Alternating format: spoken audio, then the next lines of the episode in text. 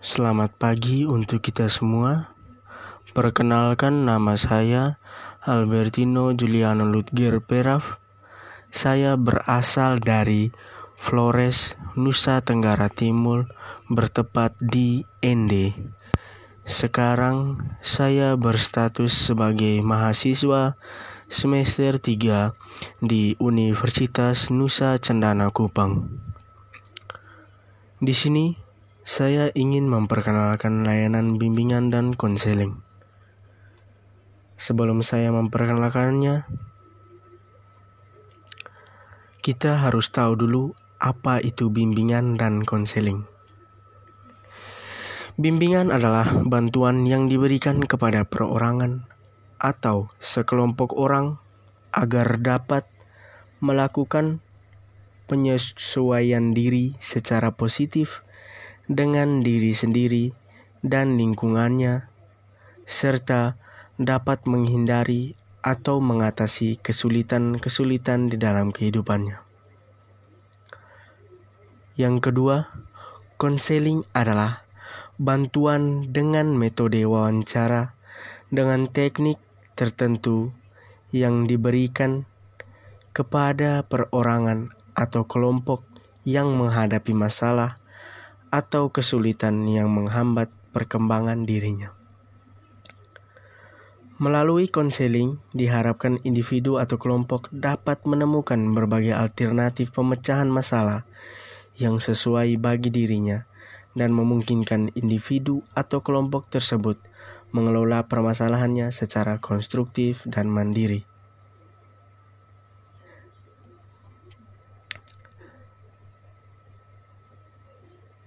Baik, berikut saya akan menjelaskan bidang bimbingan dan konseling. Bidang bidang bimbingan konseling dibagi menjadi empat bidang. Yang pertama, bidang bimbingan pribadi. Yang kedua, bidang bimbingan sosial. Yang ketiga, bidang bimbingan belajar. Dan yang keempat, bidang bimbingan karir.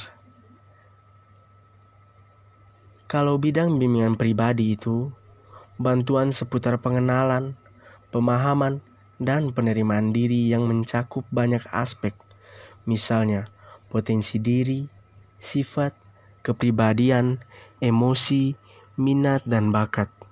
Yang kedua, bidang bimbingan sosial, bantuan seputar pengembangan relasi pribadi dengan orang lain atau relasi sosial, dan penyesuaian diri dengan lingkungan sosial. Yang ketiga, bidang bimbingan belajar. Bidang bimbingan belajar itu bantuan seputar cara belajar yang efektif dan kesulitan belajar di sekolah.